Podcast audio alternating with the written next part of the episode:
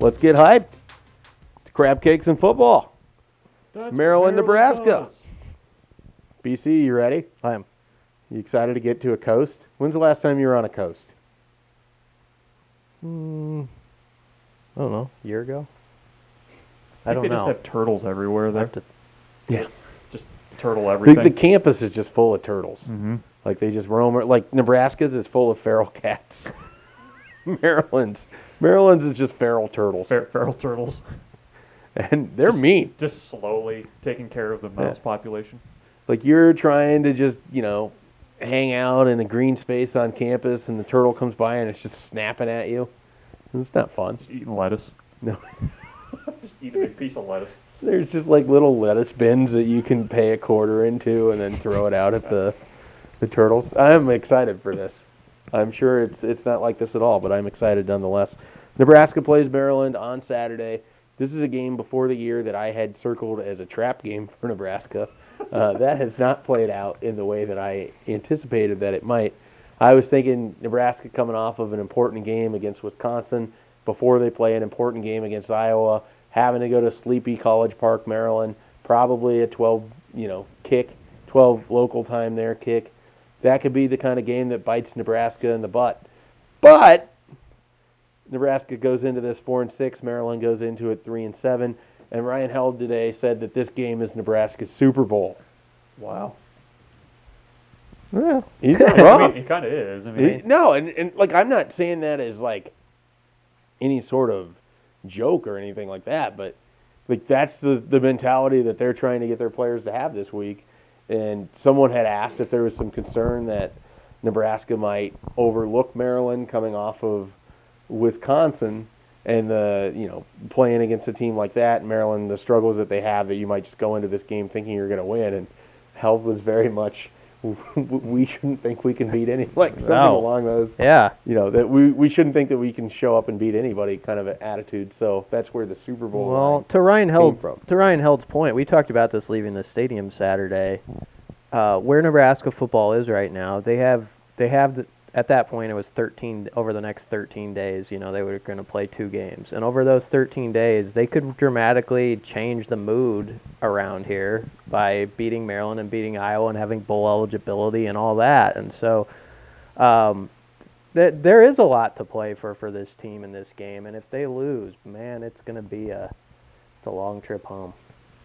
Losing to that team. let me let me take you guys back to the week two, week three of the season uh, when Nebraska was rated number 25 in the AP poll, Cove 25. Um, they were, um, and then week three, the Maryland Terrapins sitting there at number 21 in the country after a beatdown of Howard and uh, an upset of then number 21 Syracuse. Not just upset, they smashed They, they Syracuse. spanked them. Um, yeah, 63-20. That, that, anyways, that, that's that's what makes this game weird to me. Is like both of these teams. I think if they, it's like if, if you have just enough kind of dry leaves, and and you, you hit that spark just right. I mean, they, they might be able to, to play some decent football in this game. Um, I suspect that it's probably going to be a little bit of a flailing slugfest, but it uh, it's just interesting how both for both of these teams that we thought were going to get better as the season went along, and uh, by this point would be playing good football. It doesn't seem to really be holding true. So someone on the message board made this comment and it made me laugh. So I'm just going to steal it and say it on here. For Nebraska this weekend, it's very much a against Maryland. It's very much a battle of the stoppable force versus the movable object. In that Maryland's offensive line is atrociously bad, and Nebraska's pass rush largely not very good. Mm. So on one hand, I think that that is a big advantage for Nebraska uh, because I do think that Maryland will struggle to move the ball on the ground unless they go to the quarterback run game, and that is where they may end up taking things. I don't know how much Jackson you're going to see. I mean, you have you have uh, Pigramy. How's it pronounced? Pigrome. Pigrome. Pigrome. Uh, you have Pigrome, you have Jackson. They're similar um, throwing, but uh, Pigramy um, a much better running quarterback. Pigrome. Pigrome. Pigrome. Yeah, he's dangerous with his feet. What strikes me about Maryland, I thought coming into this season, their skill guys were going to light it up a lot more, like, which they did the first couple of weeks. But Mhm. like Anthony McFarland was like an a thousand yard guy a season ago. And I don't claim to know the whole story about Maryland football. I don't pay that much attention to him throughout the year, but you know he's right now he's sitting at 445 yards. Um, Javon Leaks, their top guy, was 636 rushing. So they're sort of like Nebraska in the sense that they don't have that um, a thousand yard bell cow going. Uh, but I do think they got some skill guys that if Nebraska's not careful in space with, could make it a bad day for you though. I, I I've always thought that about Maryland football. Maybe it's because Stefon Diggs went there. I don't know. So Maryland right right now comes into this game 84th in the country against the run. They are 114th in the country against the pass. They are 107th overall in total defense, giving up 443 a game, and 114th in scoring defense, allowing 34 points per game. Uh, it seems that based on the trajectory, very short trajectory that Nebraska's offense is on, based on how they played against Wisconsin, they could probably put up some points in this game. Is that fair to say? Yeah, I think it's fair. Do you think that Maryland will also put up some points on Nebraska's defense? Mind Uh, you, Maryland's total uh, comes in 102nd in the country in total offense. I mean, they're going to struggle to move the ball because they're going to struggle to to block long enough to be able to get downfield. I mean, part of the problem for Anthony McFarland is that they've been trailing so much in games that they can't really commit to run, and then they don't have a very good offensive line. I mean, these these teams are similar in this regard. Both coaching staffs have spent the last month really scouting the junior college ranks. Maryland uh, is going after more junior college players than ever. Um, and Nebraska, certainly, we saw have made somewhere in the neighborhood of now close to probably 20 total junior college offers. So um, both of these teams have some real holes on their roster. The difference is, I think Nebraska is a little healthier. I think, I, well, I know they're they're much healthier. I mean, the, some of the guys that Maryland lost before the season, during the season, they lost some very good players, uh, and they lost some good skill position guys on both sides of the ball. Uh, but Nebraska's healthier. I think they've been clicking a little bit more offensively. Uh, the Purdue week wasn't a great example, but they still put up 27 points in that game. They could have put up more. The Indiana game, they could have put up could have put up more points. They still scored in the 30s. I expect Nebraska's offense to play well on Saturday. Maryland in its last three games, and they're coming off of a bye, has scored 10 points, 7 points, and 14 points, and over that stretch given up 52, 38, and 73. Um, the other thing that of note statistically, uh, Nebraska among the worst in the country in red zone offense, 121st. It's not uh, a surprise. Actually, found one of the teams that's uh, worse than Nebraska, Maryland, 127th uh, in red zone offense. So, they're Yeah, something. they're peers. Sitting at the wrong table. Yeah. Where it gets a little tricky for Nebraska, though, is Maryland's coming off a bye. This is their last home game, so I feel like for them, th- Super Bowl talk, it probably they probably are saying the same thing. Like, hey, this is a game you could win to get you know one more win this season. Um, and the problem Nebraska football has had for the last few years is they're not a good football team, but there is still sort of that name Yeah. attached.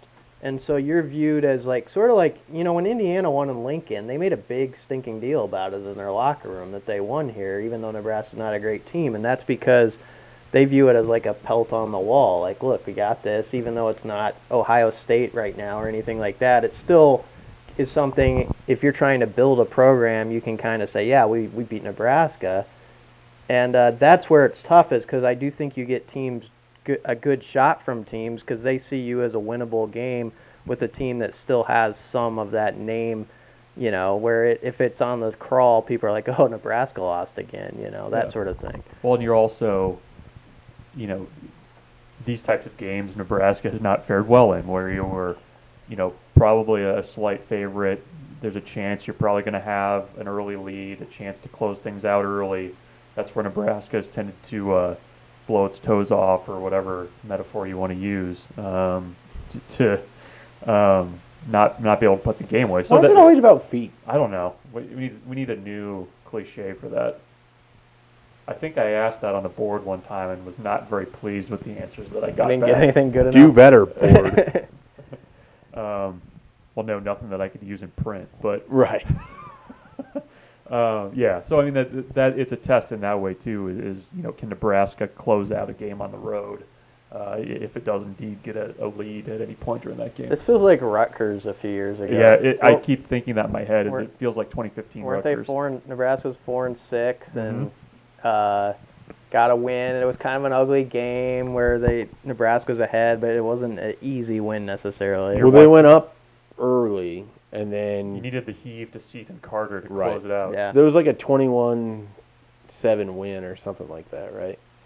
Tommy played not well that yeah, day. he threw some picks. It was like a two touchdown win, I think, Yeah. when it was all said and done. You were but- watching Old Dominion games like it was the freaking NCAA tournament to see if they were going to get to that sixth win. Uh, you don't have that this year. No. There's no no APR bowl coming for Nebraska. They're going to have to earn this one. Uh, I, you know, I think that they will come out and play pretty well on Saturday. I, I and I expect Maryland to be in the game. Like I don't think it's just going to be Nebraska shows up and they win this going away. Like I, I think Maryland will be in the game for a while, but I think Nebraska has found the one team on its schedule where it has bigger depth questions than they do, um, and some other concerning issues as well. So I, I think Nebraska will play well on Saturday, uh, and it sets up for what could be a fun last week, as it was in 2015, uh, when an undefeated Iowa came to town and Nebraska needed a win to get to a bowl game, but they didn't actually need that win at all. All right, let's get into prediction mode, gentlemen. To remind you, we will do a oddly specific prediction. We will pick a player that we expect to play well, and then we will provide a prediction of the winner and a score. Okay. So no one will be caught off guard. Uh, I'm actually saying all of this to remind you so you can start thinking now about your potential answers. Okay, Everyone good? I'm I'm ready. All right, you're ready. Yeah, Brian's. We're starting with Brian. Got the T. Brian, what is your oddly specific prediction? Nebraska will Nebraska will not give up a kick return. That's not the thing, but they will block a punt. Oh, Um, and uh, I'm trying to think of the kid I wanted to say was going to block it. Uh, Isaiah Stalbird, No, no, no. Well, he's a good name though. Austin Austin Allen. Allen. You know, Austin Allen is due for something like that. But who was the? Brooks was it Eli mad. Sullivan? Who You're not allowed to talk about I think Austin Allen in Sullivan. this segment. I think old Sully, Captain Sully's going to get another one. Okay. Captain Sully. yeah. He's gonna land the plane on that punt.